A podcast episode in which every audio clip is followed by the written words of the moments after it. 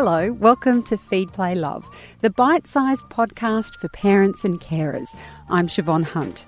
Today, we're revisiting one of our favourite interviews from the archive. I hope you enjoy it. We're coming to the end of Mental Health Week, and I wanted to finish the week talking about mums. Mums of new babies, mums of toddlers, mums of small children. I fall into two of these categories, and I regularly feel the strain of keeping all the balls in the air. Nurturing my children, keeping on top of work, maintaining relationships. It's life, right? We all experience it, but it can affect us all in different ways. Sometimes it can impact on our mental health.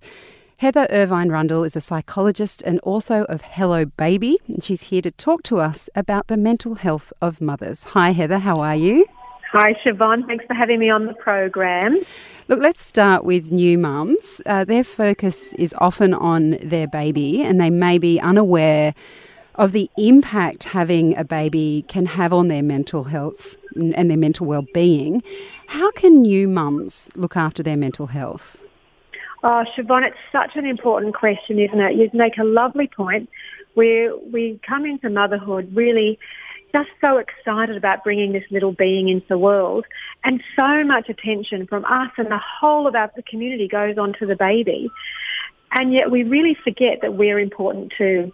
And so every single ounce of our energy goes into understanding what the baby needs to be, how the baby needs to feed, how the baby needs to sleep, the comfort that the baby needs. And really, if we look at it, we've forgotten to think about, okay, our sleep is probably one of the most important factors in mental health in those first few weeks, if not the first year.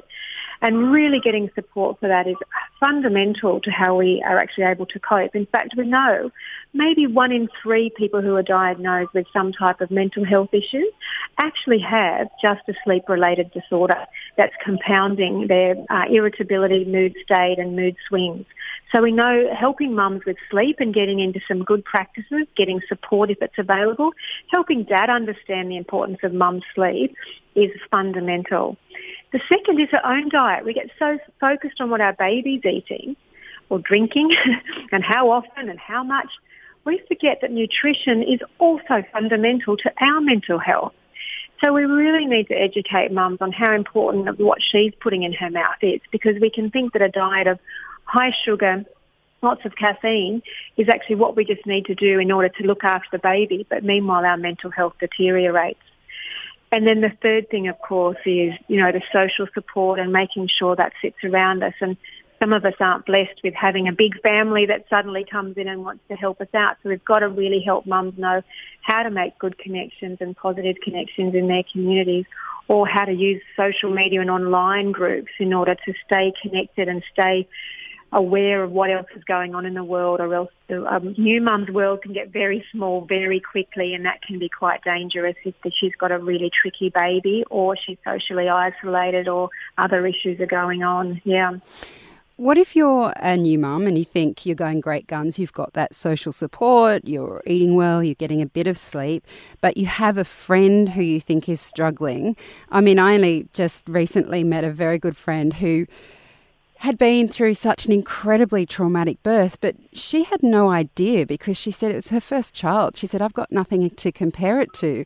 But she talked to me through the baby was premature, the baby got sick, um, she was in another country without social support or anything like that. And still, her baby's only four months old. And yet, I don't think that she's aware of how much she has been through. I mean, how do you communicate to a friend who's in that situation and you're like, no, this is not normal. You need support. You need to know that it's okay that you need support. Oh, firstly, Siobhan, what a wonderful friend you are. I mean, you just you're the type of friend that everyone needs in first few months, Thank you. even on the other end of the phone, because it's really uh, helping this mum. And, and you can't be the, you know, the, just because you've had babies, you don't want to be the one who's got all the wisdom. You know, this mum needs to be linked in with other websites, and if she's socially isolated, other um, support groups to help her to work through what it sounds to me, without knowing all of the details, that she could very well present with post-traumatic stress disorder as a result of the birth. Now, we know that as many as 17% of women may have um, PTSD as a result of birth. And um, that's slowly starting to seep into the minds and the practices of hospitals. But a lot of places are still very far behind in actually saying to a mum, hey, what was the birth like? You know, how were you feeling about that? And, and, and some great research from Cheryl Beck that was done in the early 2000s showed that what a lot of uh, hospital staff see as a routine birth is actually highly traumatic for the mother. So we need to be, and you beautifully said, um, you know, the birth trauma associations that are in uh, in all uh, major uh, Western countries now. Uh, funny thing is, Siobhan, that when they first started, they were all done by uh, mothers who've been through, through dramatic, traumatic births. No professionals were involved, and I think that's a great sign, isn't it, of how how far behind professionals can be, mm. knowing what mothers need, and it's other mothers who often will know what another mother needs that's why your connection and support is so important, but also getting them linked in with social um, social websites and other platforms to make sure she understands that her birth was somehow outside the range of what's normal and, and she may have a diagnosable mental health issue.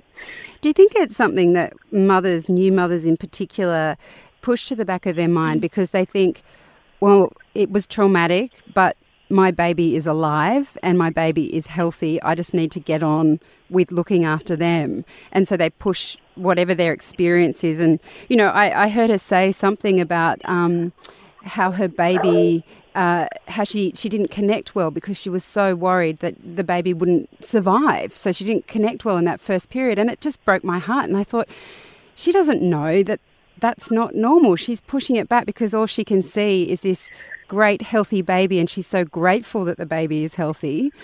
I mean, is that a problem as well in that initial stage when you've come through something traumatic, you're sleep deprived, you're tired, but you're incredibly grateful that your baby survived, that it takes a while before you realize, hold on a minute, that was full on?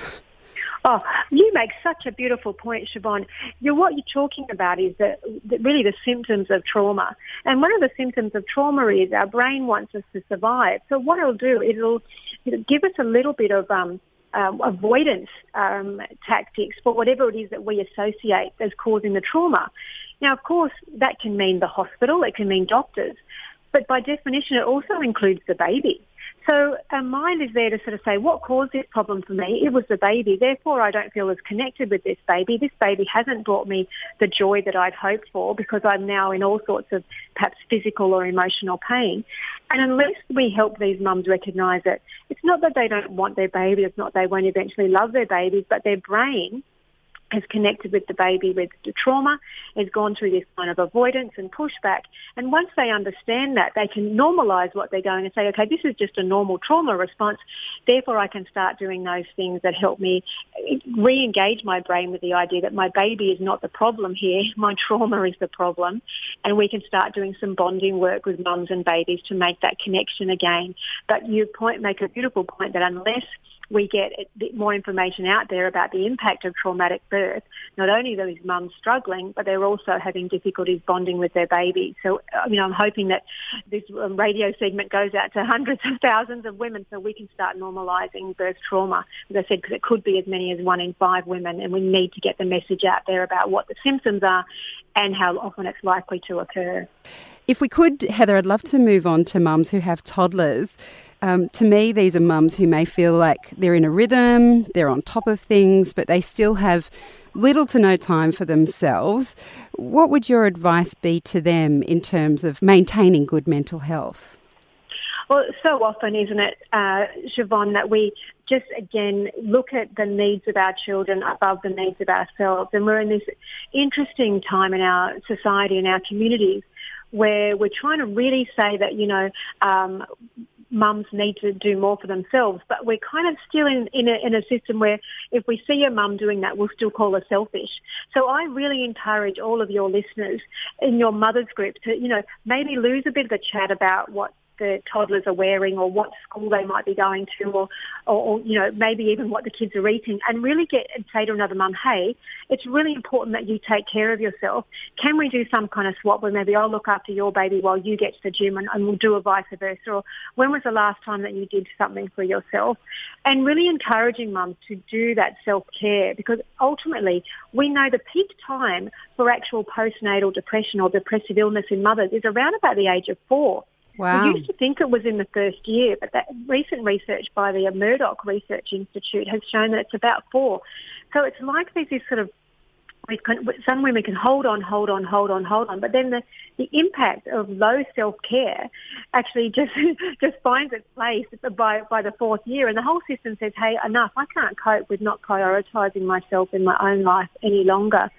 So let's ditch this idea that we all need to be some sort of smelling mother martyr as we burn sort of on the kind of I don't do anything for myself platform and really encourage each other and ourselves to say, I need to be a role model of how to take care of myself for my child. And that means sometimes suggesting that my child, that it's okay for them to be in childcare. It's okay for them to be with another mum. It's okay for them to be in the creche whilst I also take care of my own needs. It's not a, it's either the care of my baby or me scenario. We can both be cared for as we move forward throughout the years of toddlerhood, you know, turning four and getting to school. And and if we can finish with mums whose kids are at school, I mean by that stage these women may have more children, they may be back at work and as children get older, your plate can become full of different responsibilities. Um, and so you're pulled in many directions. And I think if there's one time that mother guilt really kicks in, it surely is when you go back to work or when you um, have other things that you need to attend to. There's lots of um, mums who'll be looking after their parents at the same time as their children. Mm. What would you say to them? Because when you you know, when you go back to work, you have responsibilities to your employer. You still want to be there for your kids. And if your parents are elderly, they need your attention and care as well.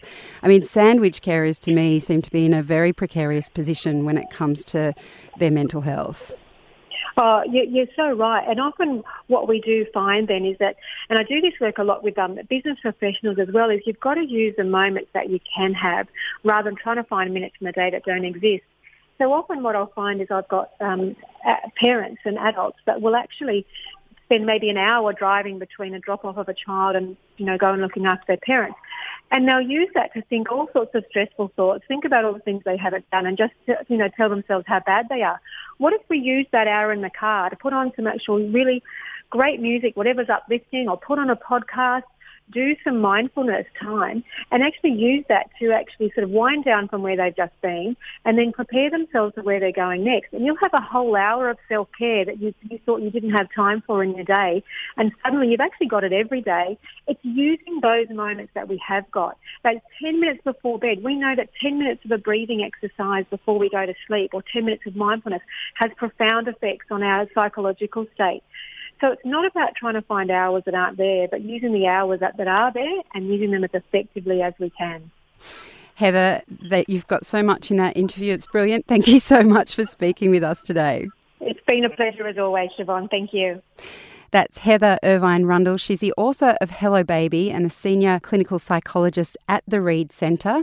And for more information, I will put links up to Hello Baby on our website. I do think this is the book that every new mum should get. It really goes into how you can look after yourself once you have a baby.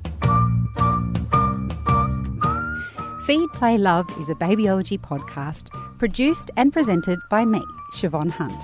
I'd love to hear from you, so if you'd like to get in touch, email me at feedplaylove at theparentbrand.com.au. See you next time.